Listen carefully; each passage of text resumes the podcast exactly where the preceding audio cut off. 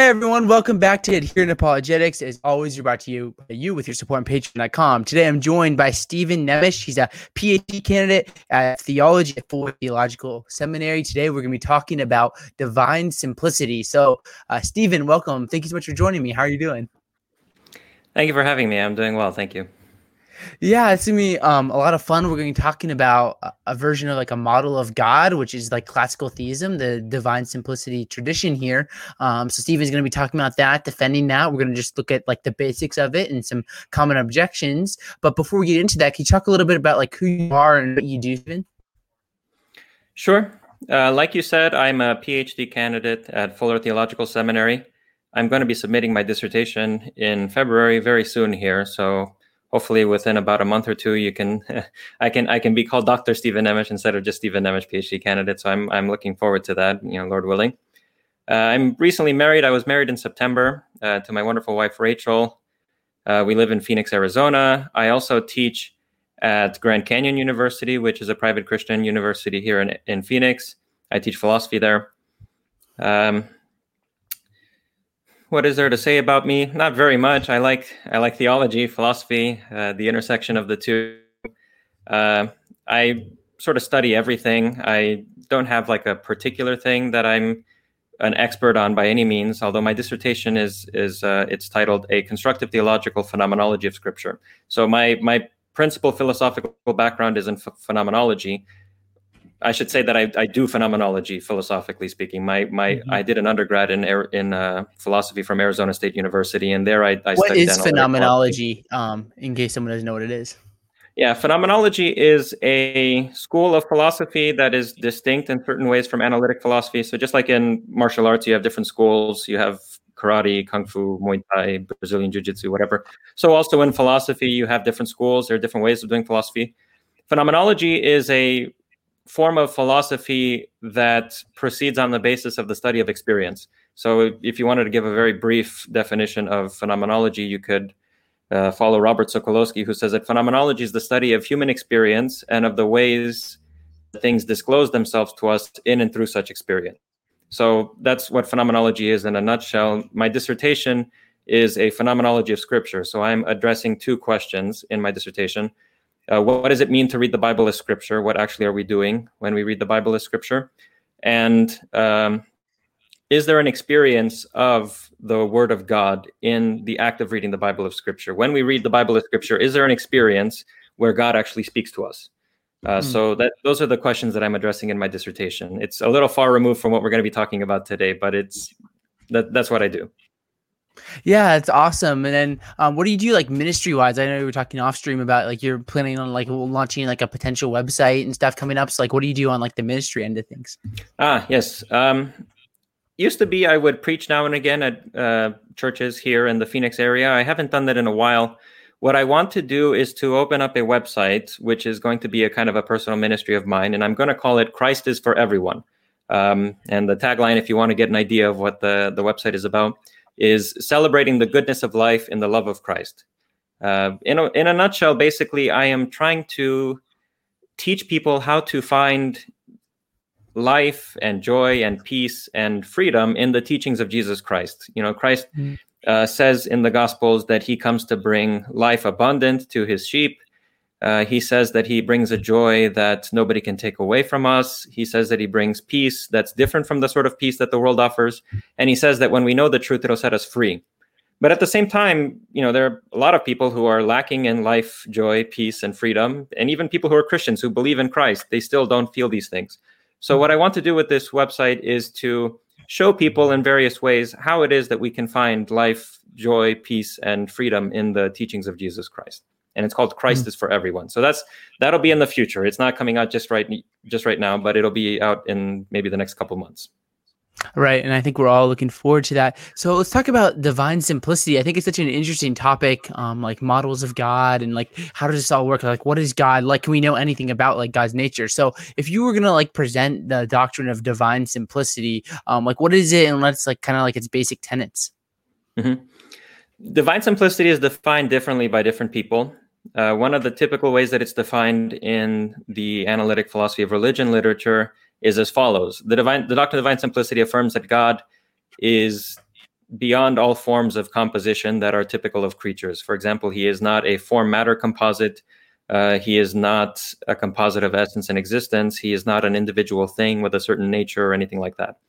Uh, so you might say that you know some people take this and they say, well, God um, is identical to all of his properties. There's no divisions or distinctions within God, things like that.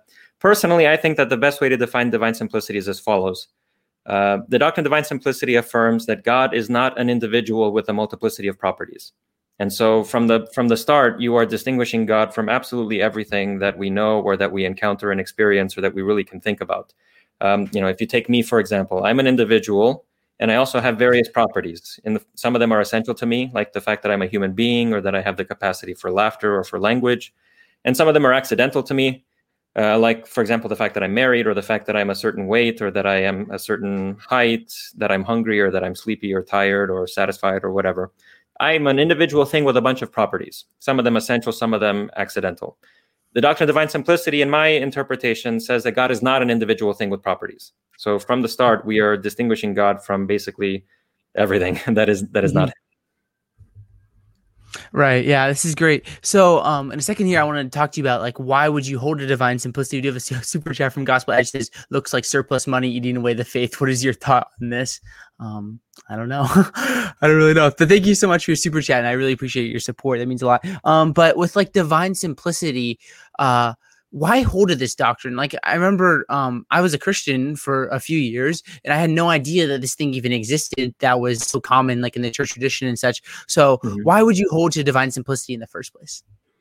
It is interesting to note that historically speaking, the majority of all the most Im- important theologians in Christian history affirmed the doctrine of divine simplicity. They thought about God in more or less these terms. But if you talk to people in America, Christians in America, especially these days, and uh, especially among Protestants and evangelicals, they have no idea about this. And when I describe, for example, when I teach my students at GCU about the doctrine of divine simplicity and distinguish between classical theism and theistic personalism or whatever you want to call it, they don't even recognize classical theism at all. The way that you know classical theists describe God is totally strange and foreign to them, despite the fact that it was historically speaking the most popular understanding of God among Christian theologians until relatively recently. Um, mm-hmm. why would you believe in divine simplicity? Well, there are a lot of different arguments, but they more or less amount to the same thing.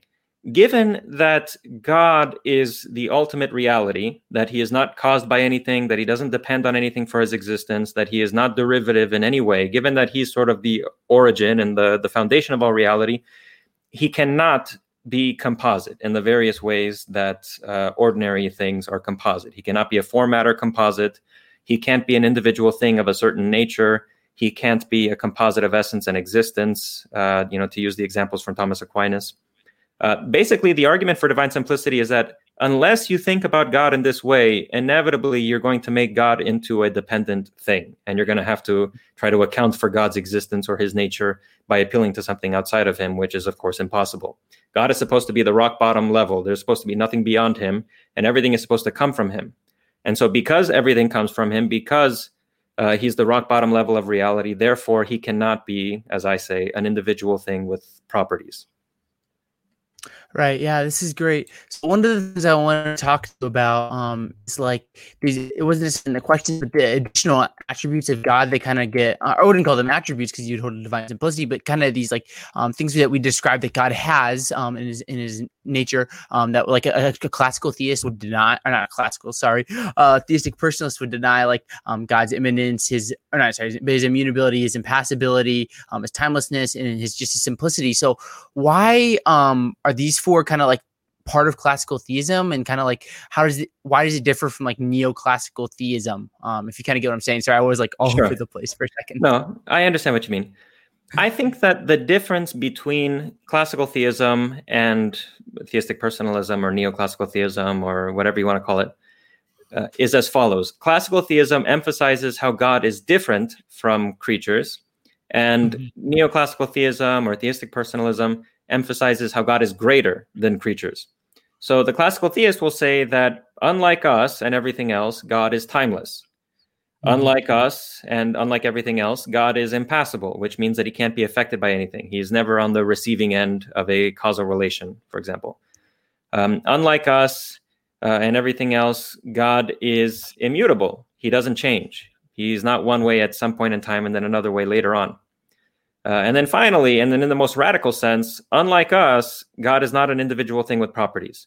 I am an individual thing that has a multiplicity of properties, like I said, and pretty much everything that we can point to in our experience is going to be like that. Um, even ordinary medium-sized objects, as they're called, like cats and dogs, even you know super micro objects like atoms, quarks, neutrons, electrons, whatever they are, and even big-size objects like galaxies. All of these are going to be individual things with properties, and you're going to be able to distinguish these things from each other in virtue of the fact that well, this thing is a human; it has the property of humanity this thing is a cat, it has the property of felinity. Well, unlike all those things, God is not an individual thing with properties. This is the, the most radical thought. The doctrine of divine simplicity is the most radical of the doctrines. He is not an individual thing with properties. So you you couldn't even say, for example, that God is an instance of the divine nature. God is, you know, some sort of like a, an instance of the kind God or whatever you want to call it. He is simply a pure, unmixed, simple, you know, ultimate reality that is not anything in particular. Um, so that's classical theism. It emphasizes how God is different from creatures and from everything else. Theistic personalism, or um, uh, neoclassical theism, or however you want to call it, emphasizes how God is greater than creatures. So, for example, when I teach to my students, the you know just like you have the four major doctrines of classical theism, I give three you know central doctrines of theistic personalism, and I say that uh, God is omnipotent, omniscient, and perfectly good. And mm-hmm. notice that in order to say all those things, you have to assume that God is like us, only greater. Like us, God has power to do things, only his power is maximal. Like us, God has knowledge, only his knowledge is maximal. There's nothing that he doesn't know. Uh, like us, God has moral qualities, uh, but unlike us, he is morally perfect. He doesn't make mistakes, he never does the wrong thing, etc., etc. So, in a, in a nutshell, I would say that classical theism emphasizes how God is different from creatures and from us, Whereas theistic personalism emphasizes how God is greater than us. And of course, if you say that God is greater than us, then that assumes that you can make a comparison. So there's some fundamental similarity or commensurability that exists between creatures and God, in virtue of which you can make the comparison. Mm. So, I, if I can sense it, like in, in, classical theism, you're trying to emphasize like God's distinction from everything else in the world by affirming things like His timelessness and like His immutability. But I wonder, like, could God enter like time in your view? Like, is it impossible, or is it something that He's just kind of like He's just distinct from the world? So it's kind of like a kind of like almost like an absurd question to say that God could enter time or um, be impacted by the world in terms of like becoming like mutable or things along these these lines or passive? Yeah, I think that's a great question. Um, you you really hit the nail on the head when you said that God is distinct from the world. Um, mm-hmm. You know, I, I you might also put it like this: God is not anything in the world. There's nowhere in the world that you can go and find God.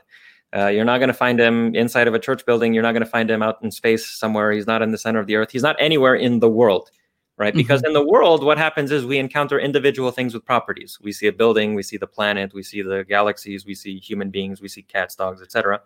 And so if God is not an individual thing with properties, he's never going to show up in the world. He's not going to show up in this, you know, outside, you know, where where where we encounter things. So then the question arises, can God enter into time? No, mm-hmm. he cannot enter into time.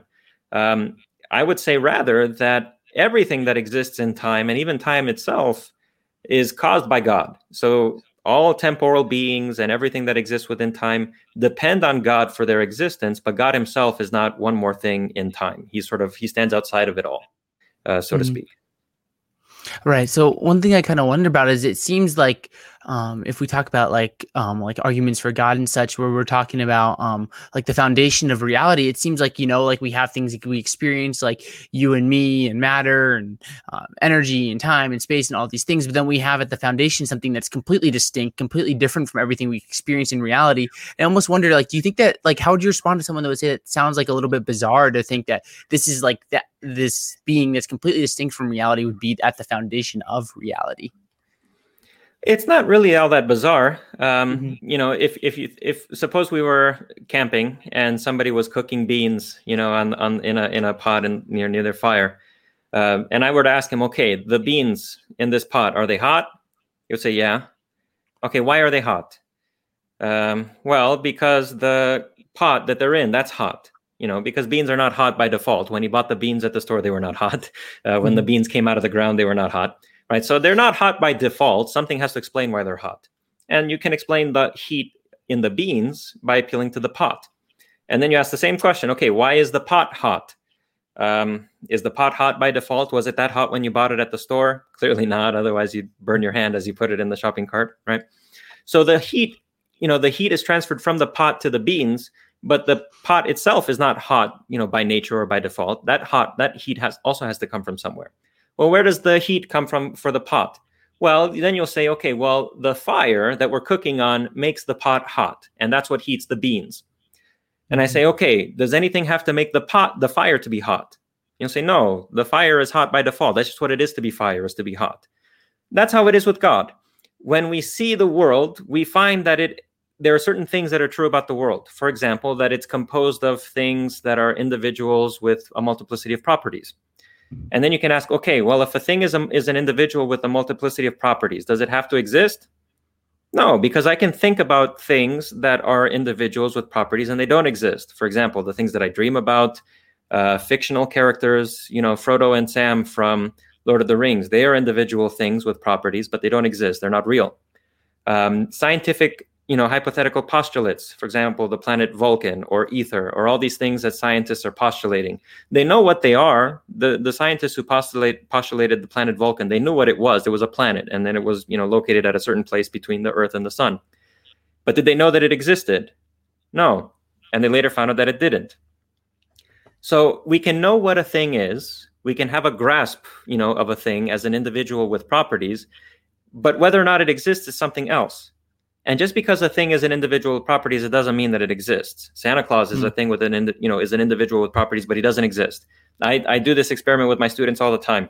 You know, I ask them, what is Santa Claus? And they say, well, he's this guy who is fat and jolly and he lives at the North Pole and he has an army of elves that work for him and he creates toys for kids all year. And then, you know, on Christmas Eve, he travels throughout the world on a sleigh and he brings, you know, uh, toys to children who have behaved themselves throughout the year. And if a child has been bad, then he brings them coal people know all kinds of things about Santa Claus. They know exactly what he is, where he's from, what he does, you know, what he's about.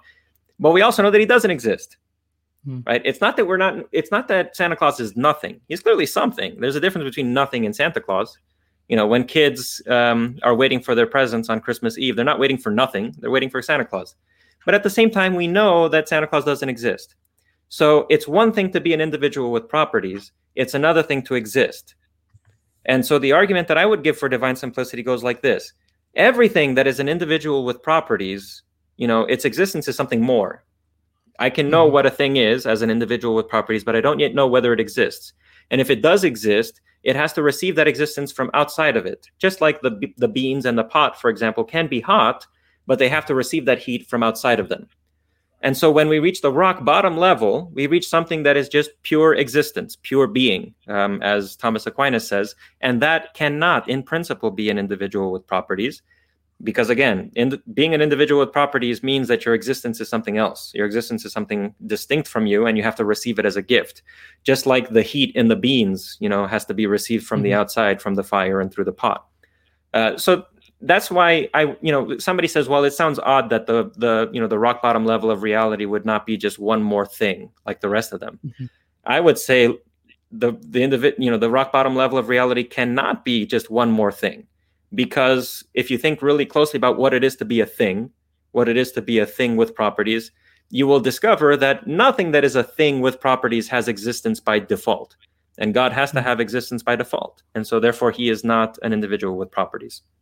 Mm, right. Yeah, that's great. Um, one more question here, and then we'll work into some objections, and then we'll save the last like 15 minutes or so for live Q and A if you have things like that. Um, but why do you think so many people are moving away from like classical theism today? Like it seems like I've been hearing like more and more people who would like reject this. So what? Why do you think? Um, if it's like the dominant view over church history, why do you think there's this like not like maybe like even an exodus away from like the view of classical theism?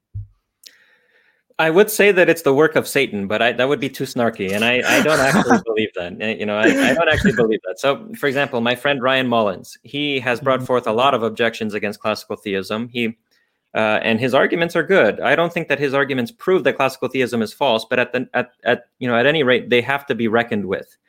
Um, why are people leaving classical theism? Because actually, I think that in Christian theology there is a kind of double speak. Um, on the one hand, you know, Christian theologians traditionally affirm divine simplicity, immutability, timelessness, etc., etc. On the other hand, um, you know, sort of on the ground, so to speak, people talk about God in ways that suggest that he's one more thing like the rest of us. You know, he's just another individual with properties.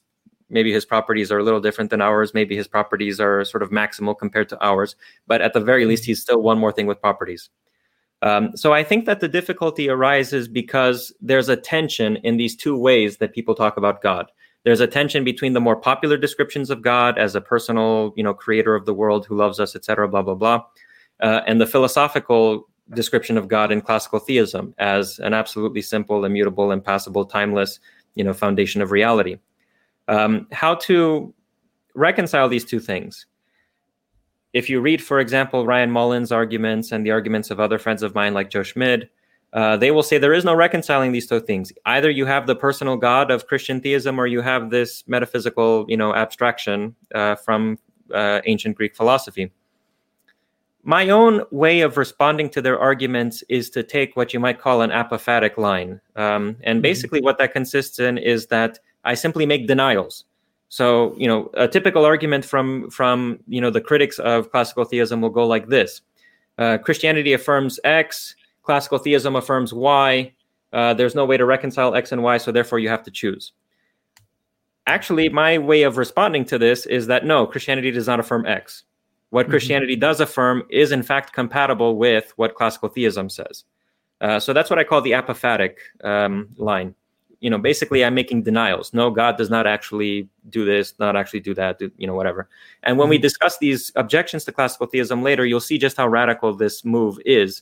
Um, but basically, I think that if you're really going to you know wrestle with the picture of god that is proposed by classical theism you will have to correct in your mind uh, certain ingrained and you know natural ways of thinking that inevitably you gained because you grew up in a Christian environment or you grew up in a culture where you know there was a strong a strong uh, cultural presence of Christianity uh, at the popular level. So that's what that's what I think. I think in order to understand Christianity and classical theism better, you have to sort of clean away some of the more popular conceptions involved in Christianity and to you know sort of purify them philosophically speaking.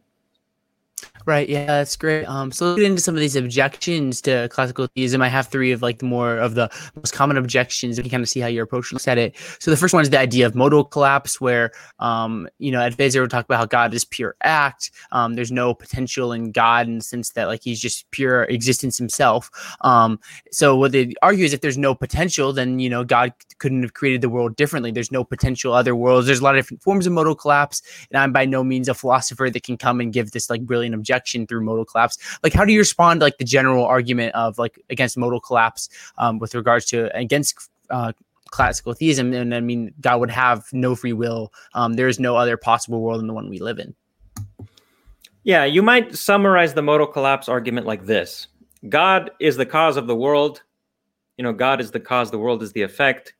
God cannot be otherwise than he is if you grant divine simplicity. The way he is is the way he is necessarily because he is just this pure, simple reality. He's not a composite.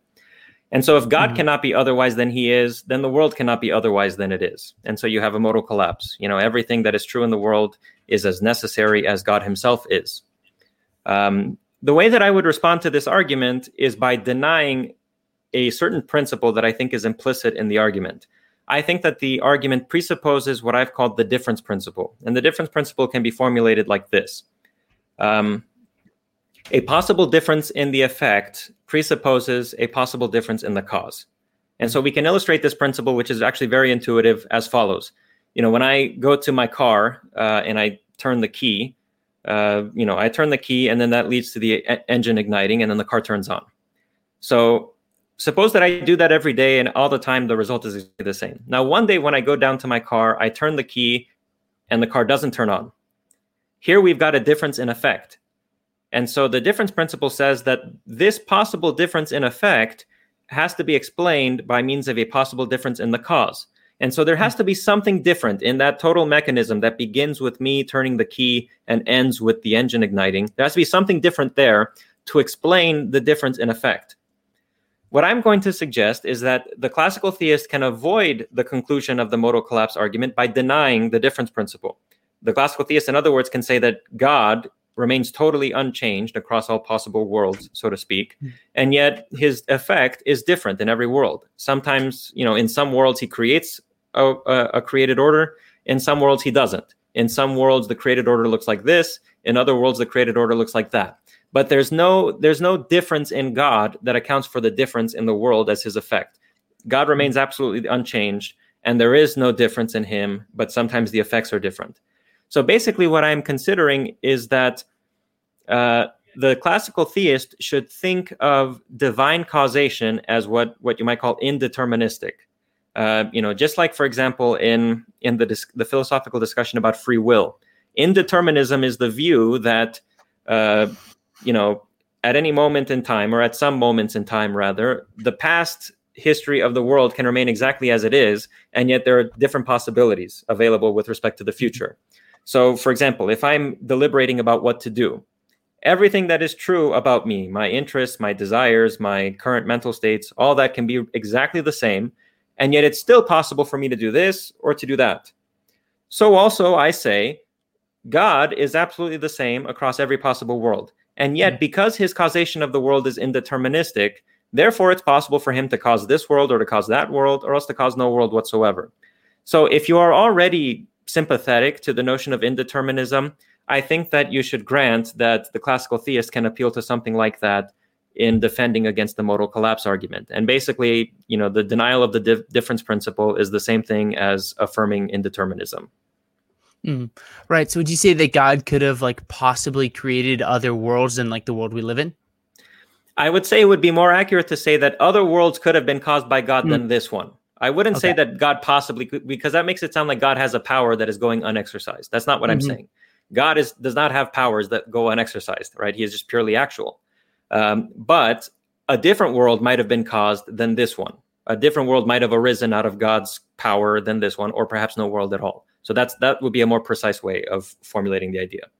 All right, that's great, and thank you for clarifying. Uh, another objection would be kind of maybe to God's impassibility, the idea that um, God does not experience or pain or pleasure from the actions of like other beings like ourselves. And one of the things that I kind of wonder about this is like, how does like um, you know, like Ryan Mullins or like God and Emotion, but like, how does the emotional life of God work? Like, is God incapable of loving us since he exists perfectly happy like it would seem like if god is impassible then his um, love would just kind of be like almost like maybe like static or something along these lines. So how do you work um, with like the idea as christians? We believe that god loves us loves us and has given us great gifts.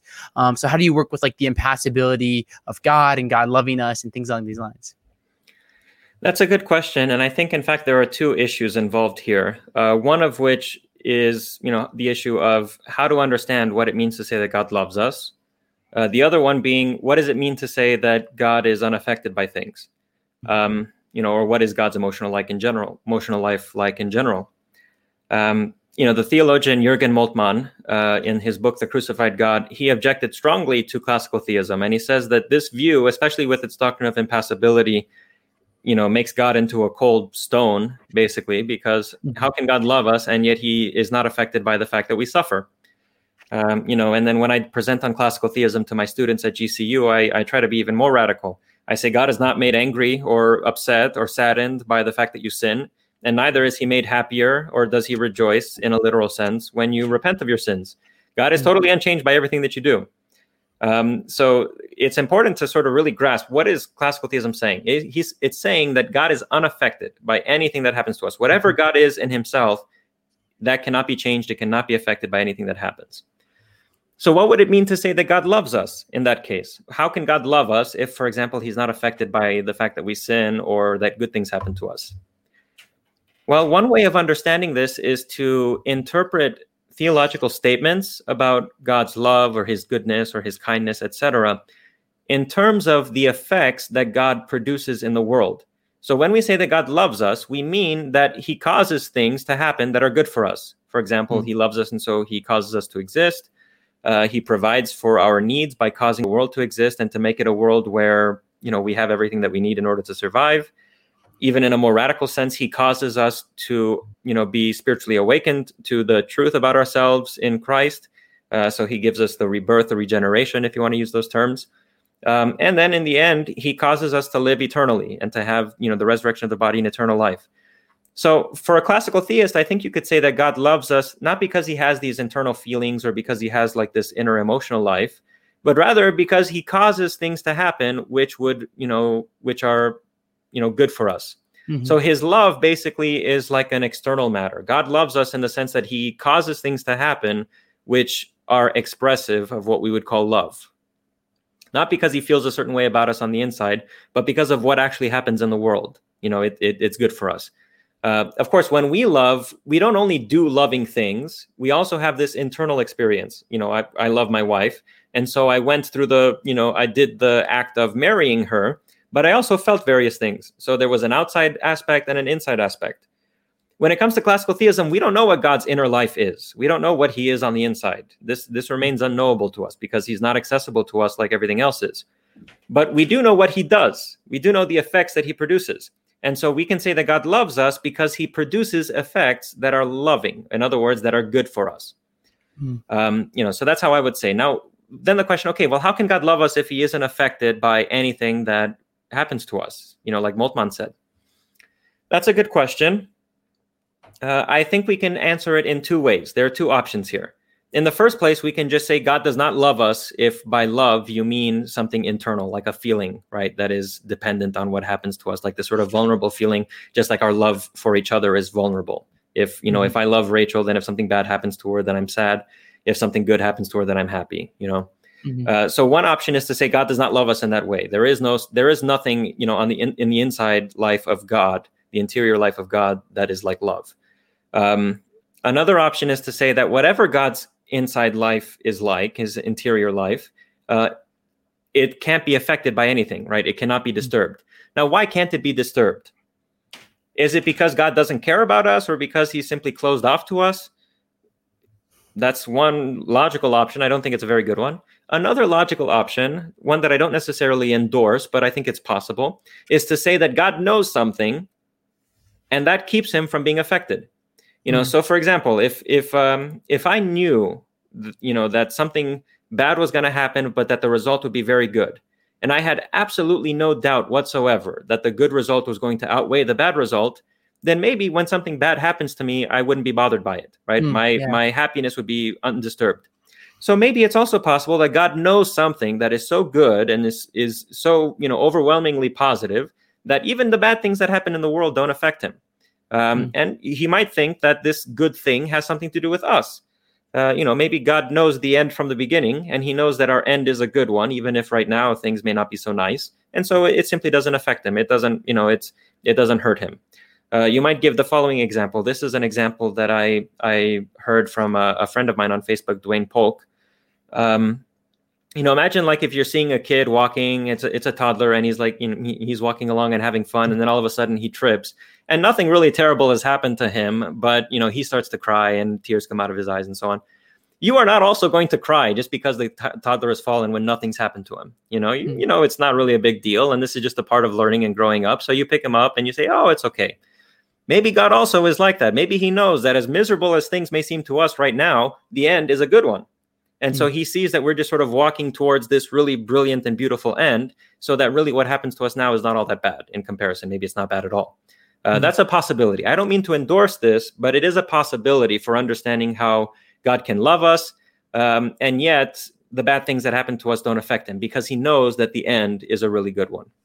Mm, right. Now, one of the things I love about how you can address these objections is just kind of getting like almost like options. Like you don't have to make this like decisive counter argument that shuts everything down, but you just kind of give good reasons to believe like this may be the case or this may not be the case. Um, and one last kind of objection that we'll hear to divine simplicity, just a very common one, is the idea of the Trinity. Um, if we're going to hold that like God has no parts, He's absolutely simple. Um, like how do we get this idea of the Trinity? There being um three persons in God in a sense. Um, so it seems like a very tricky question. So how do you address like uh, the Trinity and divine simplicity? This is a good question. Uh, this is also something that I've addressed in a paper of mine that is going to be published soon.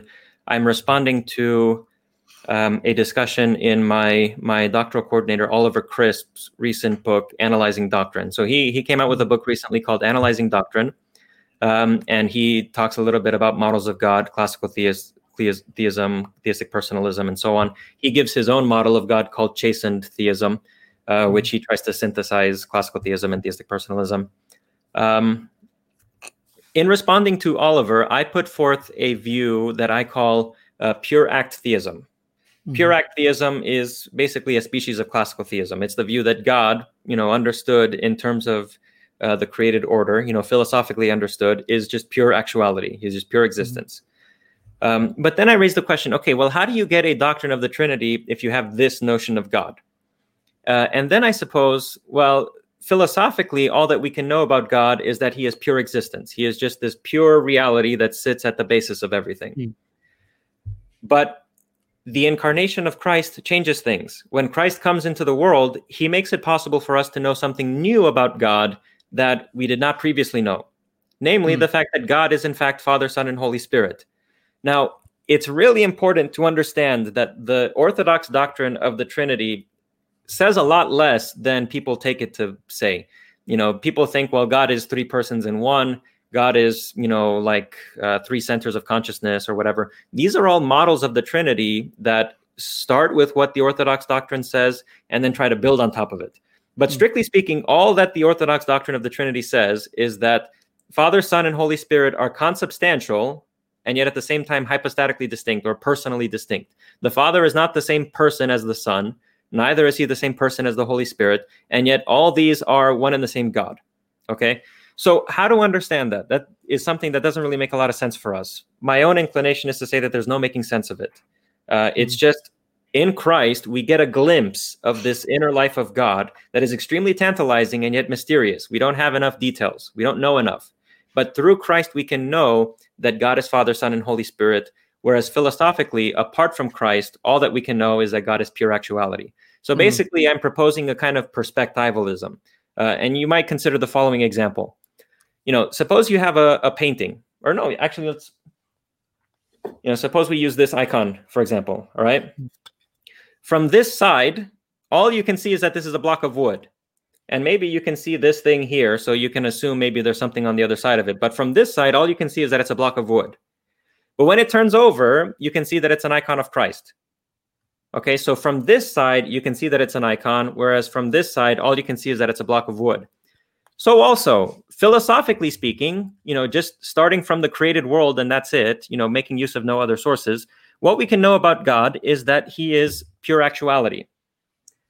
But if we have Christ, if Christ comes into the world, he reveals something more. He gives us a new perspective. He he you know accomplishes a kind of a shift in perspective that makes it possible for us to see something more. Just like you know turning the icon makes it possible for you to see what's on it.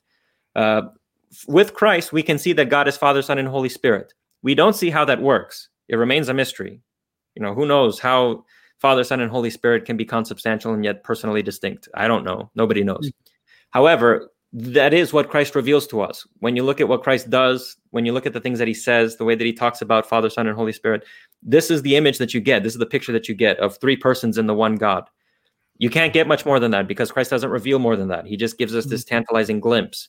Apart from Christ, you would have no way of knowing that. Apart from Christ, all you have is pure actuality.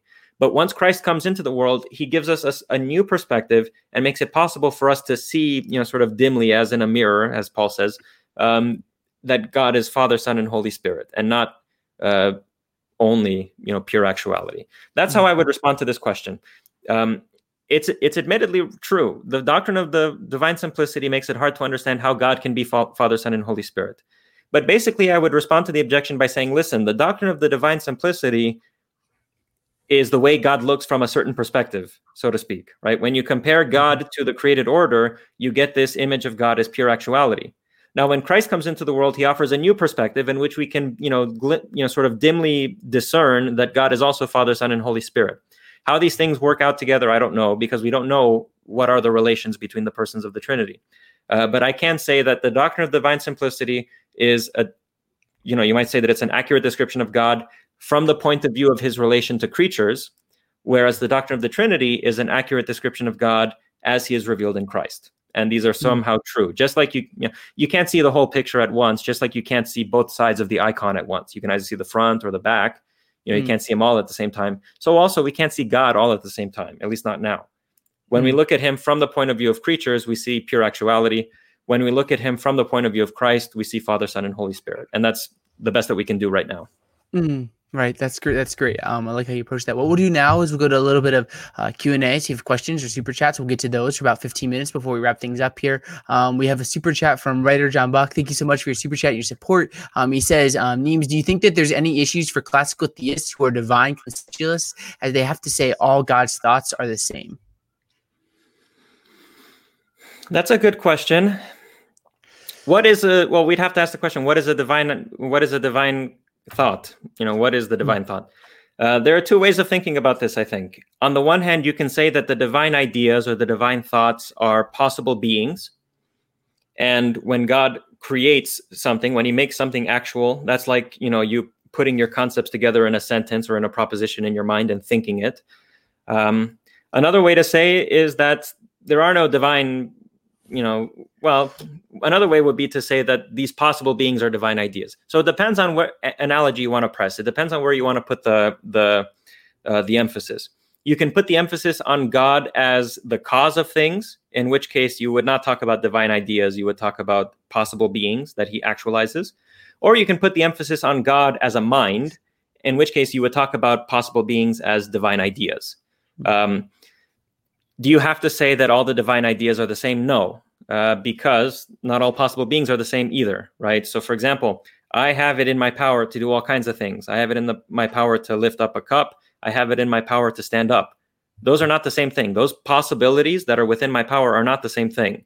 But I am one and the same thing. That is, you know, uh, you know, I am one thing, and those are possibilities for me. So you might say that similarly, all the possible beings that God can create, they are not God. They are possibilities that subsist uh, in virtue of God's power, right? They are possible because they are things that God can actualize. So you don't have to say that they're all the same, I don't think. Mm, that's great. Thank you. And thank you for your super chat, um, John. Another super chat from Kyle uh, Lander. Uh, thank you so much again uh, for your super chat. He says, Does God have extrinsic change on classical theism? This is a good question. Ryan Mullins uh, sometimes makes the claim that on classical theism, God does not have extrinsic changes. Now, Ryan Mullins is much better read than I am, so I'm not going to contradict him if some classical theists have said this. Uh, but is it possible for God to change extrinsically on classical theism? This is how I would answer the question. Mm-hmm. Um, first of all, I would say, well, what is a, an extrinsic change? Um, you might think that an extrinsic change is not a real change at all. It's it's a change in something else that is somehow related, you know, to to something. So, for example, I can go about I can go from thinking about Rachel to not thinking about Rachel. You know, that's an extrinsic change because at one moment I was thinking about Rachel and at one moment at another moment I wasn't. Rachel doesn't change in that scenario, right? So when we talk about her being the object of my thought and then later not being the object of my thought, that's that's sort of a loose way of speaking because strictly speaking, nothing has happened to her just because I think about her. You know, mm-hmm. like you know, I can think about all kinds of things that I want to do in life. I can think about you know winning the lottery or uh, owning of you know the Seattle Seahawks or something, but nothing's happened. Nothing changes in the world just because I think about it. The only thing that changes is me. I go from thinking about one thing to thinking about the next. Uh, so the world changes, and you know perhaps a person goes from thinking about God to not thinking about God. A person goes from loving God to not loving God, or vice versa. But God Himself doesn't change in that way it is true that at one point in time, you know, this person doesn't love God, and then at a later point in time, this person does love God, but God is not changed by what happens. If you want to call that an extrinsic change, sure. If you want to say that that's not an extrinsic change, you know, I, I think at that point we're just uh, fighting over words. Hmm. Um, another question here, which is a really um, insightful question from Tyler, which says, um, "How essential is divine simplicity to orthodoxy? Um, do people who reject it um, believe in a false god, just as those who reject the doctrine of the Holy Trinity?" This is a really good question because, I, you know, I've heard some people say that if you reject the, the divine simplicity, you're basically a polytheistic, a polytheist. Like, how? What's your view on this question? This is a very good question, uh, mm-hmm. and here I will, you know, perhaps uh, show show my cards a little bit. Um, this question about orthodoxy is a controversial one because what actually is orthodoxy? Mm-hmm. You know, mm-hmm. do I have to submit to the Nicene definition of God in order to be orthodox, or can I simply say that it's true? But you know, if another person doesn't believe it, they're not they're they may be mistaken, but you know, apart from that, there's nothing really wrong with them per se. They're just mm-hmm. believing in something else. It's not like they're believing in a different God. Um, you know, we can think about it in analogy by analogy to this. Suppose you know, I let's say I'm a substance dualist, and my friend JT, for example, is a is a hylomorphic dualist. So he's not a substance dualist. He's you know more in the Thomistic tradition. Okay. Mm-hmm. Both JT and I worked for Oliver Crisp. Okay, but we understand Oliver Crisp differently. I would say if I'm a substance dualist, I'm not necessarily a substance dualist. Let's just say for the for the sake of argument that I am. I would say that Oliver Crisp is a composite object of an immaterial soul and a material body. Okay, mm-hmm. JT would say no. Oliver is a hylomorphic composite. He's a sub, you know, he's a form matter composite um, that uh, you know has a, a, a, substantial form and prime matter. Okay, mm-hmm. so we think about Oliver differently. But we both talk to him all the time and we both see him and we both work for him. You know, so suppose one day I change my mind. Suppose I'm convinced of hylomorphic dualism, or suppose I go from being a substance dualist to being an idealist, or to being a reductivist materialist, or whatever. Something has changed in my mind because I think about Oliver differently now, but Oliver is still the same. He's he's he's been unaffected. I still have been talking to him. I still have been working with him. I've still been studying under him. JT also can change his mind. Suppose this this is what's interesting. Suppose JT gives up on hylomorphic dualism, but he doesn't know what to believe anymore. He has this moment mm-hmm. of you know confusion where he no longer has a theory. He can still see Oliver and he can still talk to him. You know, he can still ask Oliver questions. He can still work for him. He can still interact with him, even though he doesn't know what Oliver is. So I think we should distinguish between what we say about things and the contact that we have with them. I can have contact with other persons even if I don't know what a human person is, and even if I change my mind about what a human person is. You know, there's actually two layers here. There's what I experience, and then there's something on top of that, the way that I think about it. Mm-hmm. So, so also, just because people reject the Holy Trinity or they reject divine simplicity, I don't think that they have a false God, and I don't think that they're like worshiping Zeus or something like that. They're mm-hmm. worshiping God. It's just that they think about him differently. I think about him a certain way. Another person thinks about him a different way um, we can sort of like suspend our beliefs and not think anything, and God is still there. So I would say that it's not a matter of like believing in a false God. It's not a matter of like essential for orthodoxy. These are my opinions. I all that doesn't matter to me, right? God is God, and we are in contact with God. Uh, although we may understand him very differently. Just like all JT and I can be in contact with Oliver, our boss, and we can talk to him and we can interact with him, even if we think about him differently or we would say different things about him and even if we come to suspend our beliefs and we simply don't know what oliver is mm-hmm. so i that, that's how i would respond to this question yeah, that's great. Um, another question here from QRT, which says, I have some difficulty making the distinction of theistic personalism and, and Scoticism um, in any case with regards to God, uh, God to univ- univocal predication. What would be the differences? I am not an expert in John Duns Scotus, so I can't speak for that. However, I would say that to some extent, uh, the idea of univocal predication to God is essential to theistic personalism. Like I said earlier, God on theistic personalism is greater than his creatures. He's not radically different from them, like in classical theism. He's simply greater. And so to say that God is greater presupposes that, that it's possible to make comparisons. It's possible to use one and the same term of God and creatures, even if you know God is more so than the rest of us. So I have knowledge and God has knowledge. That's univocal. It's the same thing. It's just that I have less of it and God has all of it that's possible. Um, I would also emphasize this point. I forget his name. There's a there's a Scott Williams or I forget his name exactly, but he has this wonderful paper where he argues that analogy is actually a false third option between you know uh, univ- univocal predication and analogical uh, equivocal predication. And he argues something like this any analogical predication that you want to make in order to explain what you mean you will have to identify some univocal you know term of comparison that you can use to describe both things. Um, so let's take this for example. We can say that god is analogously loving all right? I what do you mean when you say that god is analogously loving? I know what it means to say that a human being is loving right? He has certain feelings and he does certain things what do you mean that God is analogously loving? Well, in order to make this predication meaningful, I have to say something that I could also say literally and univocally of a human being. Uh, and that's in fact what I've done. I've said God is analogously loving in the sense that he does things that would, you know, we would call loving. Uh, he doesn't have any inner, you know, feelings of love, maybe, but he does things that are expressive of what we would call love. And so, in that case, you have a univocal predication. In fact, um, you have a univocal predication of love to human beings, which is a little richer. It involves an inside and an outside aspect. It involves what we feel and also what we do. Whereas when we talk about God loving, we're only concerned with what he does. We're not concerned with what he feels or what is going on on the inside because we don't have access to that. So that's a univocal predication. Um, basically, classical theism um, you can take sort of two ways with it. You can take the cataphatic approach and you can say God is analogously XYZ, or you can take the apophatic approach and say God is not univocally XYZ, right? So I am an individual with properties, God is not. Uh, I mm-hmm. am loving in the sense that I have certain feelings, God does not have those feelings.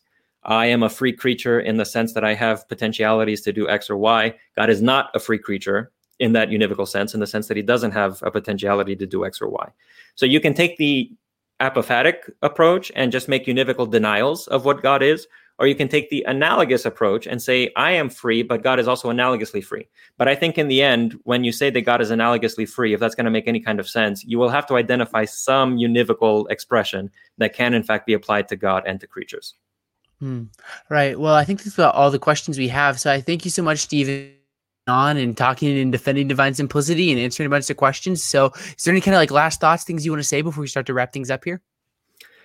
The final thought that I would have um, is that people, if they want to understand divine simplicity, they really have to learn how to think differently about God. They have to mm-hmm. learn how to grasp uh, the fact that God is not an individual thing with properties. Once you can grasp that, once you can see that there's a distinction between an individual thing with properties and just pure existence, then you can understand really what divine simplicity teaches and you can understand how also a proponent of divine simplicity will have to under, you know interpret all these christian claims that are made about god. Uh, i think a lot of people object to divine simplicity and to classical theism because they don't yet understand that god is not an individual thing with properties. They, they're still thinking about god as an individual thing with properties even if they turn him into a property himself. Uh, so you have to you have to get back you have to get beyond that. You have to sort of clarify in your mind that God is not an individual thing with properties, and then you can begin to to talk about Him. I would also like to uh, make just a brief announcement. I suppose I'm. Um, there is going to be an episode coming out of the Classical Theism podcast uh, in which I talk with John DeRosa on divine simplicity, modal collapse, uh, and these issues. So you know, be on the lookout for that episode too, because I address more recent formulations of the modal collapse argument, and you know, we we talk about all those issues there too. Right. Well, it'll be great. And I'm sure we're all looking forward to that. So thank you so much, Stephen, for coming on. There's a link down below so you can follow his website and his work, and you can follow him on social media and all that fun stuff. Uh, so thank you so much for joining me once again, Stephen. I really appreciate it. Thank you for having me. It was a lot of fun. It was a lot of fun. And thank you everyone for tuning in to another episode of Here in Apologetics. As always, brought to you by you with support on patreon.com. So if you enjoy us, you can support us on Patreon. We're about 90% funded. So really appreciate everyone's support there. Uh, thank you to everyone who joined and everyone who super chatted, Gospel Edge and John Muck and Kyle. Uh, so thank you so much for tuning in. And one last time, Stephen, thank you so much for coming on. I really appreciate uh, you and your work and look forward to you being Dr. Nemes here um, or Nemish in, a, in about a month. The pleasure, the privilege was mine. Thank you everyone for tuning in. God bless.